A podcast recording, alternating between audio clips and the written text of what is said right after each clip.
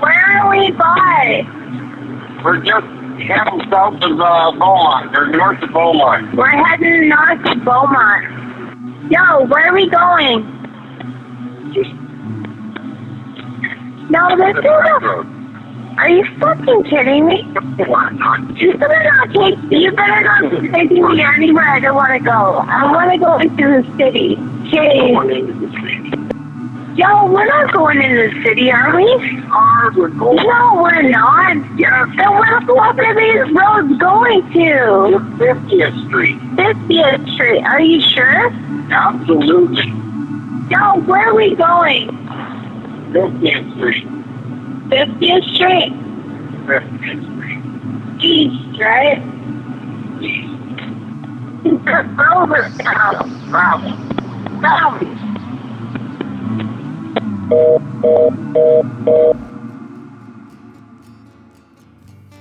Recently, an independent researcher by the name of Maryanne Pearce documented over 4,000 cases of missing and murdered women and girls in Canada. Of those over 4,000 cases, nearly 25% are Aboriginal women. And that's quite shocking considering only 2% of the population in Canada are Aboriginal women. While some of the cases date back to the 50s, the majority took place right here in recent times between 1990 and 2013. Pearce says, quote, "This is part of a larger phenomenon of violence against women. Period." Pearce said, "It's such a complicated issue, we have to look at every layer with a special focus on systemic racism. There isn't one answer. There isn't one person or group who can address this. It has to be everybody the First Nations governments, the provincial governments, the police forces, and the national government. And the Canadian public has a responsibility too. End quote. I'm your host, Michael, and this is Strange and Unexplained.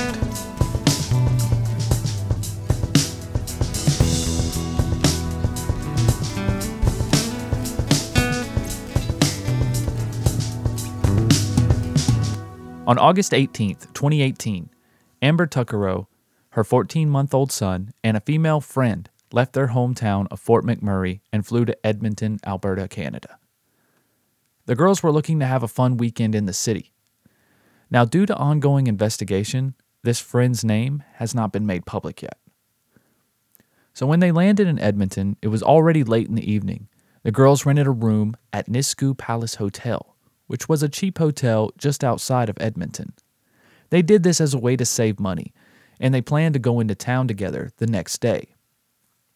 However, Amber asked her friend to look after young Jacob, her son, while she reportedly hitchhiked into town to get some food for them. She got into a vehicle with an unknown man, and that was the last time Amber was seen alive. The next day, when Amber had not returned, her friend became concerned and called Amber's mother. Amber Tuccaro was the only daughter of Vivian, Tootsie, Tuccaro, and she had four brothers. She is of the Mikisew Cree, First Nation people of Fort Chipewyan. Tootsie Tuccaro immediately contacted the RCMP, which is the Royal Canadian Mounted Police. I'll refer to them as RCMP for the rest of the episode. But unfortunately, like in a lot of cases, Amber's disappearance was downplayed. Reportedly, Amber had gone missing once before, which made the officers hesitant. Amber's mother was told, quote, Amber lives a risky lifestyle. She will probably be back soon, unquote. Now, I could not find why or when she went missing, but it was in multiple reports that this is why her initial contact was not taken seriously. But Miss Tuccaro insisted her daughter would not leave her son with someone she barely knew and go out partying. Apparently, the girl with Amber was someone she had just recently met and had asked her to go on the trip to Edmonton just a day before the flight. So Tootsie Tuccaro was told she would have to wait 24 hours to file a missing persons report. And eventually, Amber's name was put into the missing persons database. But just eight short days later, on August 28th, Constable Brad Galinsky recommended the case be closed. Allegedly, a witness had told police they had seen Amber, and another reported her online social media seemed to be active. However, these leads were not properly followed up on, and Amber's name was removed from the National Missing Persons database prematurely. And for the next month, no one looked for Amber. The RCMP later issued an apology for having closed the case prematurely. The case was reopened, and Tootsie Tuccaro was there as well to uh, give her opinion on the RCMP apology and express her discontent with the way the investigation has been handled so far. At the beginning of this investigation, the RCMP was not the police service we strive to be. On behalf of the RCMP, I am truly sorry. I fully acknowledge that in the early days of our investigation into Amber's disappearance, that it required a better sense of urgency and care. We agree with the Civilian Review and Complaints Commission that in 2010, our Leduc Detachment's initial missing person investigation was not our best work. At this point, the RCMP representatives have given the mic over to Amber's mother, and she expresses just how she feels about this apology and even acknowledges the way that they get up from the meeting and leave the room. An apology needs to be heartfelt, not just words. You know what I mean? See, look again, they just proved again. They're just getting up and leaving. Next appointment, right? I mean, they're the ones apologizing, but yet they can get up and walk away. What does that say? Like right now, I'm very, very angry. Um, it's always after the fact, you know. The apology was done because they had to. Um, I don't know. It's. I'm hoping, and, and like I said earlier, that they are working on Amber's case. Not only Amber's, like for all the other missing and murdered boys and girls, and and. But do we really know? And I've had mothers, where I've talked to mothers where it's always the same thing. You report your daughter missing. Oh, she's out partying. She'll come back. Like that needs to stop. That is not right, you know? And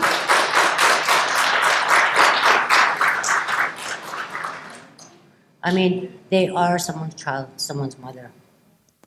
Amber's name was eventually added back to the missing persons database, but only after her family and other officers insisted. Then another mishandling of her case happened. When just three months after her disappearance, all of her remaining belongings were destroyed by the police. Miss Tuccaro did everything she could in the search for her daughter. She raised awareness with local grassroots movements and other nonprofit organizations. Amber's family has cited the fact that she is an indigenous woman as a reason that the police did not handle her case properly. There is a bad history between the indigenous people of the area and the way police handle their cases, more specifically with women, like I mentioned in the beginning. For two years, nothing came of Amber's case. It was as if she just vanished. And then the phone call comes up. The phone call that you heard in the beginning. Now, here's a little more insight from RCMP, and you will also hear that eerie phone call one more time. I'm RCMP Constable Ray Shelton. I'm an investigator with KARE, which is mandated with investigating unsolved homicides and vulnerable missing persons. Right now, we're asking for the public's assistance, your assistance, in solving one such investigation. This is the missing persons case of Amber Tuccaro, a 21 year old female who went missing in August of 2010. On August 17, 2010, Amber flew from Fort McMurray to Edmonton with her female friend and Amber's 14 month old son. After arriving at Edmonton International Airport, the three booked into a motel room here in Nisku and spent the night. In the early evening of August 18, 2010, Amber left the hotel room to find a ride into the city of Edmonton. We know that between 7:30 and 8 o'clock p.m., Amber got into a vehicle with an unknown male. While in that vehicle, Amber received a phone call, and through investigative means, we have obtained a recording of that phone call. That recording includes the voice of the unknown male driver of the vehicle. To date, that individual is unidentified. We're asking the public's assistance to listen to the tape in hopes that someone recognizes the male voice of the driver and phones investigators with that information. This audio clip may be disturbing to some listeners, but it's important that the public listens to the voice and helps investigators identify the driver of that vehicle. In the following audio recording, you will hear two voices that of Amber Tuccaro and the unknown male driver of the vehicle. Where are we by? We're just heading south of uh, Beaumont, or north of Beaumont. We're heading north to Beaumont. Yo, where are we going? Just No, this is a... Are you fucking kidding me? You better not take... You better not be taking me anywhere I don't want to go. I want to go into the city. Jeez. Going into the city. Yo, we're not going into the city, are we? Are we going? No, we're not. Yes. Then what, what are these roads going to? 50th Street. 50th Street. Are you sure?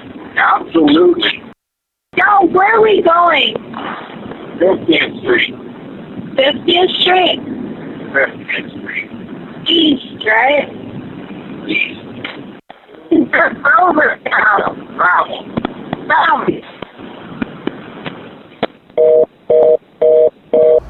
We believe that rather than driving into the city of Edmonton, the male drove south and east of Nisku into rural Leduc County. And subsequent to this phone conversation ending, no one has seen or heard from Amber. We believe the male driver of this vehicle has information that may assist police in finding Amber. Oh, you think that guy might know something, huh? Good thought. So, police released just 60 seconds of a phone call that was apparently the last call Amber made on the day she disappeared. Now, why they waited two years to release this was never made clear, but the full phone call lasted 17 minutes. The call was placed to Amber's brother, who was being held at the Edmonton Remand Center, and thankfully, they had started recording all calls at the beginning of 2010. This is the only clue in Amber's disappearance, and is the first time the RCMP has ever released audio during a homicide investigation. So a lot of people speculate, you know, why why are they only releasing 60 seconds of a 17 minute phone call? And I don't really find that to be that surprising. Um, well, first off, police do this all the time, but also that may be the only part of the phone call where the man was speaking. The rest of the phone call, Amber was talking to her brother. So maybe they were getting caught up, just having small talk, personal things, whatever. It might not be um, beneficial to the case. But it seems like at this point in the conversation, she was getting aggravated with the driver. And even though she was on the phone, she was still realizing that things were not going right. So it's not as surprising to me that they would only release that small segment. There's a good chance that's probably the only useful segment of the phone call. So, the audio was made public in late August of 2012, and just four days later, on September 1st, horseback riders found human remains while out riding on rural property. The spot where Amber's remains were found was just a 17 minute car ride from where Amber was staying. Isn't that strange? 17 minute car ride. The phone call was 17 minutes. Did that not strike anyone else as odd? Police believe the man on the phone call picked up Amber and started driving southeast away from Edmonton, and he killed her there. When Amber's remains were found, there was very little left to identify, and she was identified through only dental records. Amber's family filed a complaint against the RCMP for their numerous failures and shortcomings in Amber's case. And in 2018, an independent federal review was concluded into the Leduc RCMP and found the officers guilty of not receiving or following proper procedures and guidelines, which were put into place for handling missing persons cases in the first place. Improperly handling witness interviews and contact info, releasing inaccurate information to the public, and the removal, removal of Amber's name from the national database. These were just a few of the findings the review spotlighted as, quote, deficient.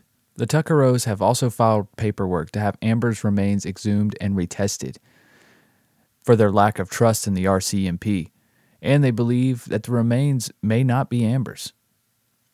One good reason they have doubt is because in 2015, four other sets of remains were found within an 8 kilometer radius of where Amber was. Edna Bernard, she was last seen September 22, 2002. Her remains found the next day. Katie Sylvia Ballantyne, last seen April 28, 2003. Remains found July 7, 2003. Dolores Brower, last seen May 15th, 2004. Remains found April 19th, 2015. Corrie Ottenbreit, last seen May 9th, 2004. Remains found April 19th, 2015. So these two, these last two women went missing within six days of each other, and their remains were found on the exact same days in the same areas. All of the other women were sex workers and also indigenous women. Some people speculate there is a killer who targets indigenous women working in the area. There are also a few other suspects in the case of the many missing women, including Amber. One such became apparent when a man on Facebook accused his father of being not only Amber's killer, but possibly a very prolific killer who was active since the mid 70s. Here's a part of that post that has since been removed. Now, this post was written by a man named Dustin McKisson.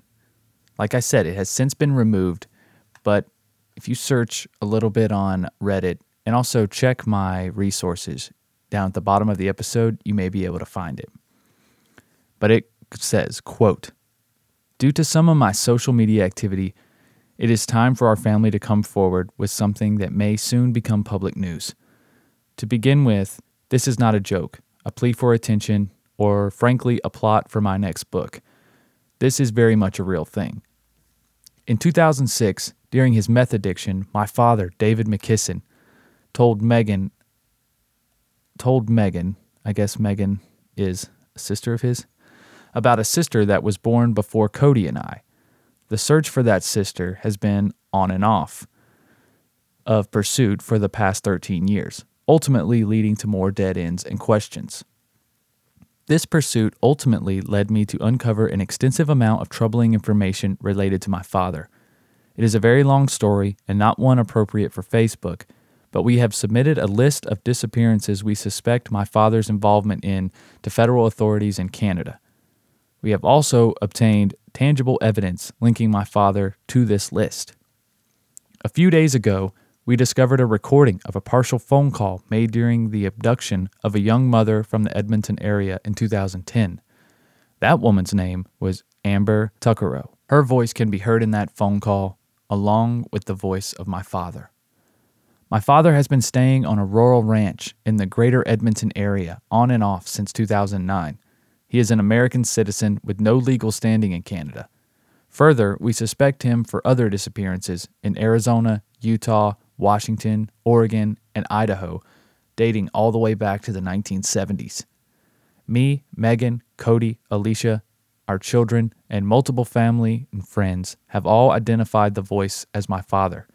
It is particularly clear in the portion where he says 50th Street. I'm posting this for a reason.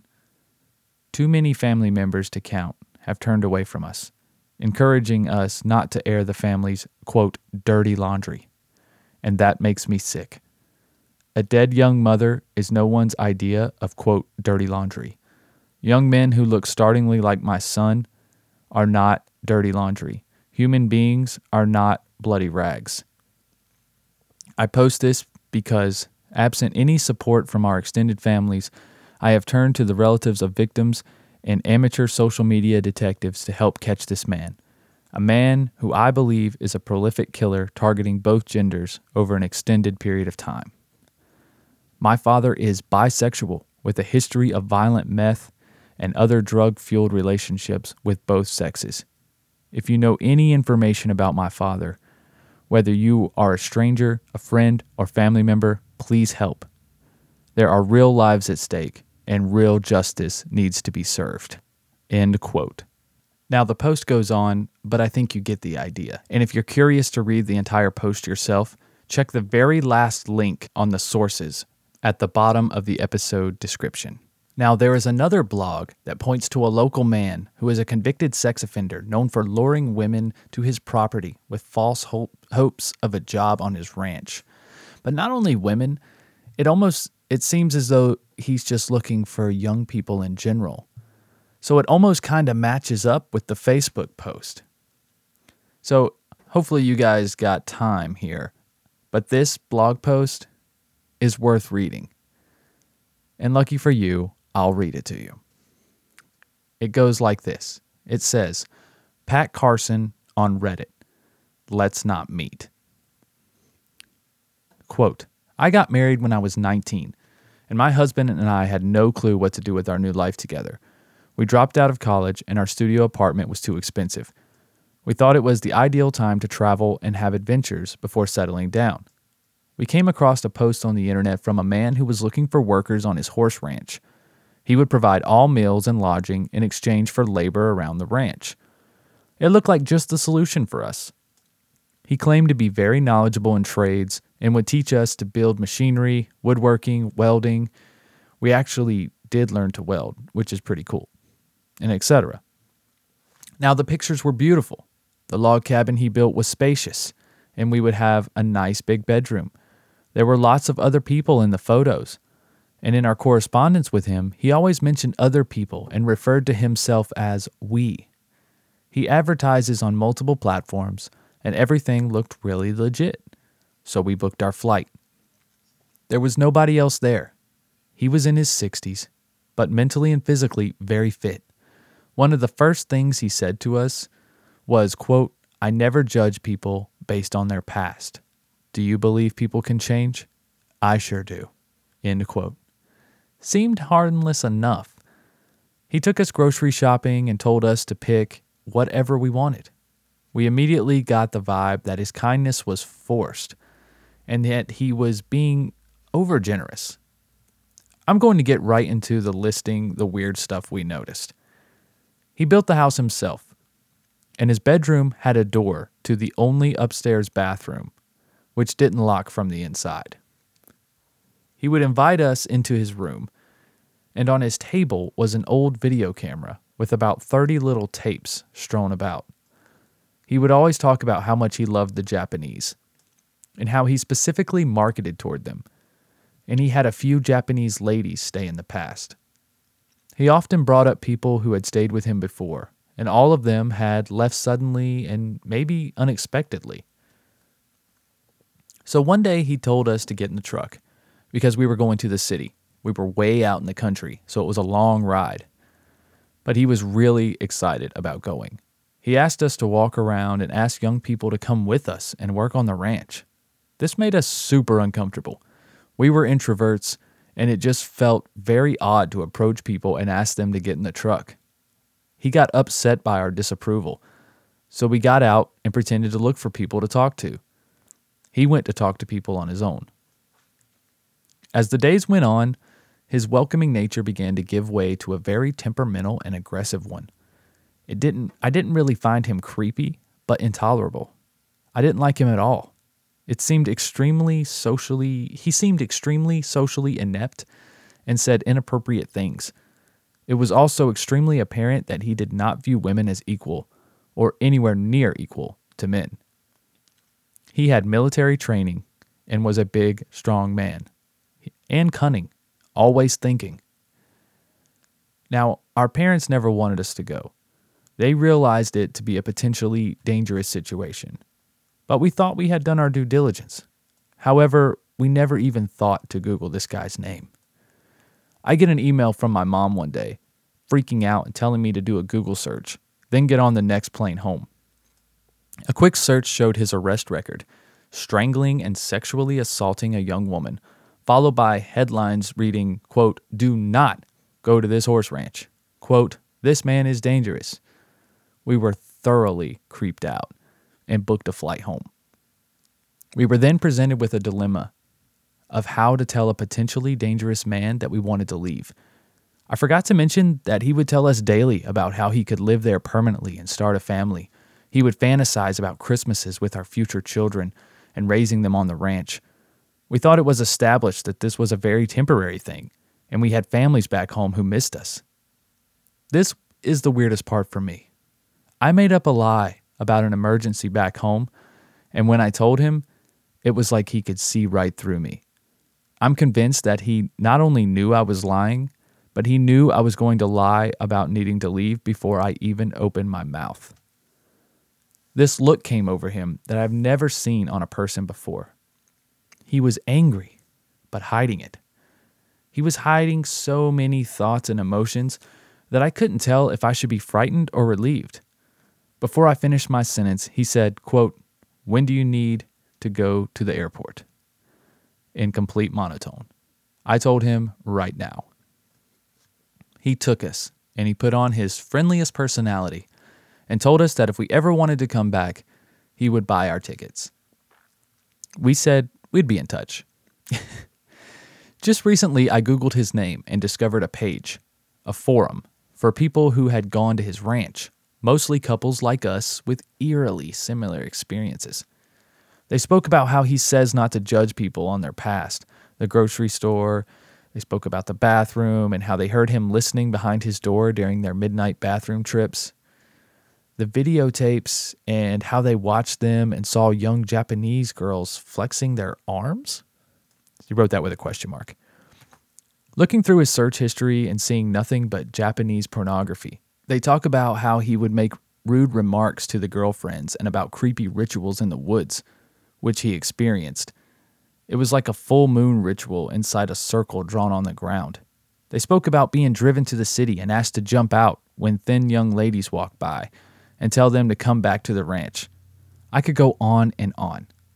He is still operational. This forum I found was aimed at gathering stories and preventing future visitors to the ranch. The police do not have enough evidence to convict him of anything. I know I left a lot of creepy deeds out. I didn't want this to be too long, and I'm not a great storyteller. I'm unsure whether it would be appropriate to name the man or the ranch, but the blog where all the others have written about their encounters is probably much creepier than my story. We've got away with much less weirdness, but I don't believe I was his, quote, type, and he may have feared my husband. If anyone is interested, I may be able to give a few hints so it can be found. End quote.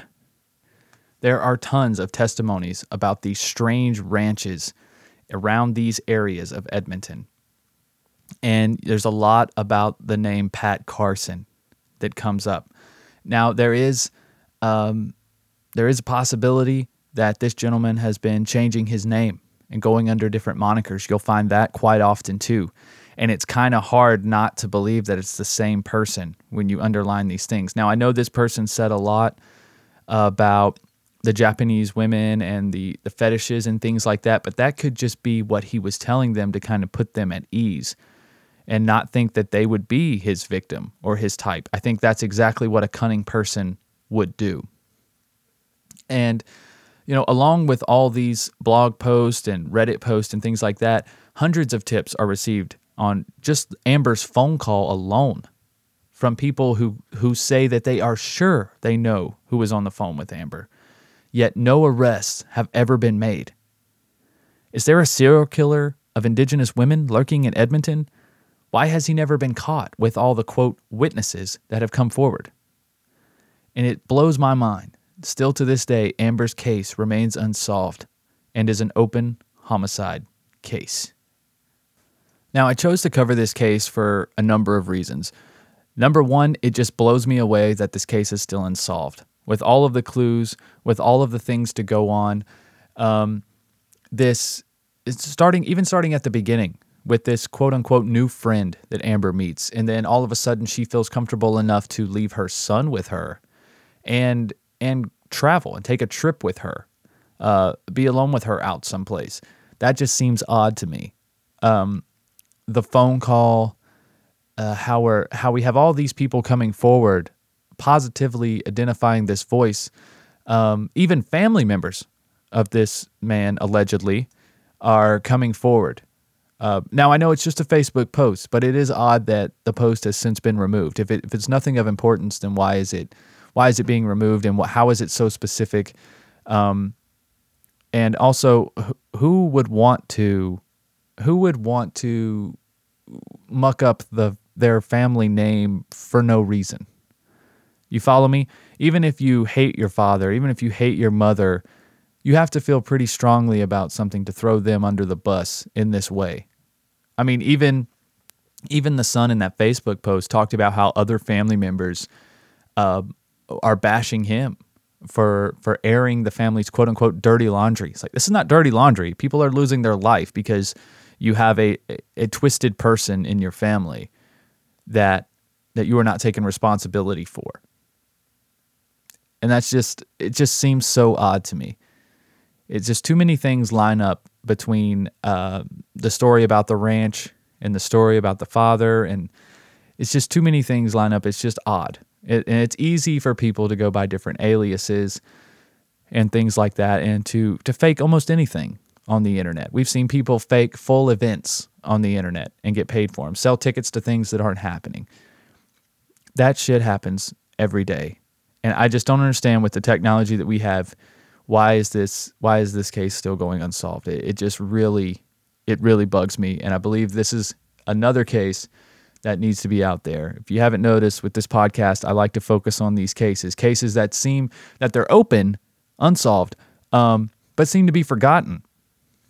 Uh, even though there seems to be uh, an abundance of evidence there, an abundance of leads, uh, it's just I know I know there needs to be tangible evidence. I know there needs to be hard hard evidence. I get that.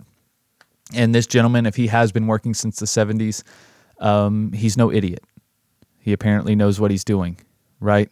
If they have nothing to go by, he he apparently knows what he's doing or maybe they're just not searching the property well enough or they don't have what they think is a good enough reason. When I say they, I mean the RCMP, a good enough reason to to search this guy and and dig deeper. Um so yeah, that's my thought on this case. Um I I I don't know. I tend to lean towards the the Facebook post explanation. I believe this gentleman would know what his father sounds like, as well as his brothers and sisters. Um, they all they all identify this as their father. Like I said, it, it you have to be you have to be really convicted of something to turn in your father, I believe, or your or your mother or brother or sister or a family member in general, someone you share a name with. To throw that out there, I just don't know why you would want to murk up those waters for no reason. They must they must have some sort of conviction, some sort of guilt on their hearts. Um, and now that they've come forth, in my opinion, they've done their part. Right? They've they've told local police forces about this. They've posted on the internet. Um, it's out there. They're being truthful. Now, whatever the authorities want to do with them, this information, that's up to them, right? The ball is in their park now. So, all right, guys. Well, so that's my thoughts on it. So now let's get another opinion in this week's Lauren Synopsis.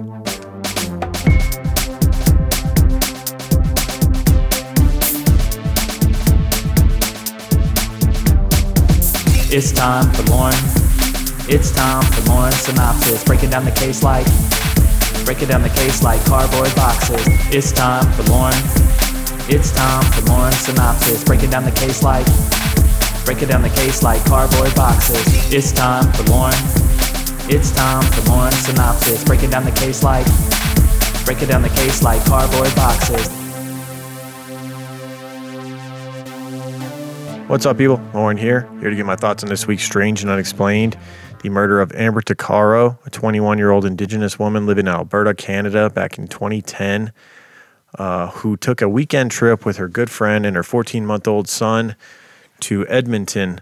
Uh, unfortunately, this would be the last trip she would ever make. Um, they had gotten there, and on the day of their arrival, um, they had settled in uh, outside of town of Alberta to try and save some money. They didn't have a whole lot of money to spend for that weekend, and she decided um, to leave her good friend and her son, her son with her good friend who she trusted, and she was going to head to Edmonton early. She didn't want to wait until the morning for whatever reason. I found that a little strange. I don't know what the deal was with that.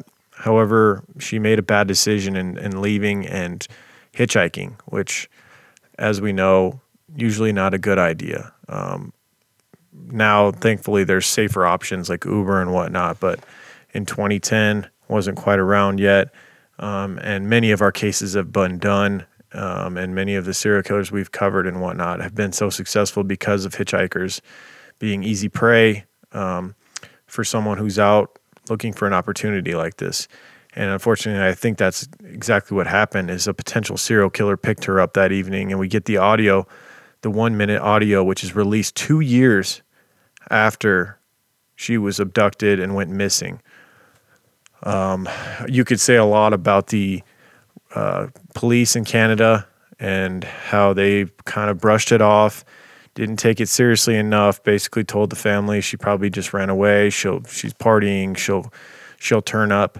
Um, obviously, didn't happen, and it took two years before they finally got their hands on audio from the prison, where her brother had called her on that night that she had gotten into the truck or car with this uh, stranger for this drive. And in a crazy coincidence, her brother called her while she was in the vehicle with this stranger. And due to the nature of it being a call from prison, it was recorded. And that's that. The one thing that the family can be thankful for is that they have this clue, which unfortunately is not paid off yet, in that no one has been able to identify the voice. Although there's been many leads, many people have thought they know the voice and said, This is my dad, this is some guy that owns a ranch. Um, but these leads have been kind of ruled out by the police, unfortunately. Um, the one minute audio is quite chilling. It's clear that this is the person who killed her. And to me, just by how calm he is, it seems to me as though he's done this before and maybe he was out trolling looking for someone just like this. As we know, there's a long history with violence towards Indigenous women in Canada. Unfortunately, there's, you know, the Highway of Tears, um, and there's also been um, many women found on the highway in Edmonton as well who are Indigenous. Uh, it's it's a really unfortunate thing, and I, don't know how much um, the the fact that she was an Indigenous woman had to do with it. I don't know if this was she was targeted for that reason or if this was just a um, sexual predator who just saw an opportunity. As I said, um, that being said, I don't know that, that, that was also a crazy coincidence that after the audio was released, just four days later is when her body was found by people out riding horseback. That was crazy. Um, two, it took two years, and then all of a sudden, boom! Within four days, both the both the audio is released, and then her body's found. Well, the skeletal remains of her body. Um, sadly, I don't know. I think the audio just needs this case needs to be spread around, and uh, thanks to Michael for picking this case so that it can get out there to more ears and maybe someone will send in, you know, they'll recognize the audio. That's really the only hope at this point is that someone will recognize that audio and say, I know that voice, give the police a lead that they can follow up on, and the, the perpetrator will hopefully, under pressure, admit that he had done this and maybe even more. So that's, I mean, that's really all that can be said about this is that thankfully we do have the audio on a freak incident where the brother called from prison and Amber was smart enough to record and, and show her distress and show what kind of person she had gotten in for, uh, gotten in a, in the vehicle with and gone for a ride with. And, uh, yeah, that's, it's, it's never smart to get into a vehicle with a stranger unless they're, you know, they are working for Uber or something along that. And even then it's, it can be sketchy at times. So, yeah, guys, that's my thoughts. Uh, hope you enjoyed it, and we'll see you next time.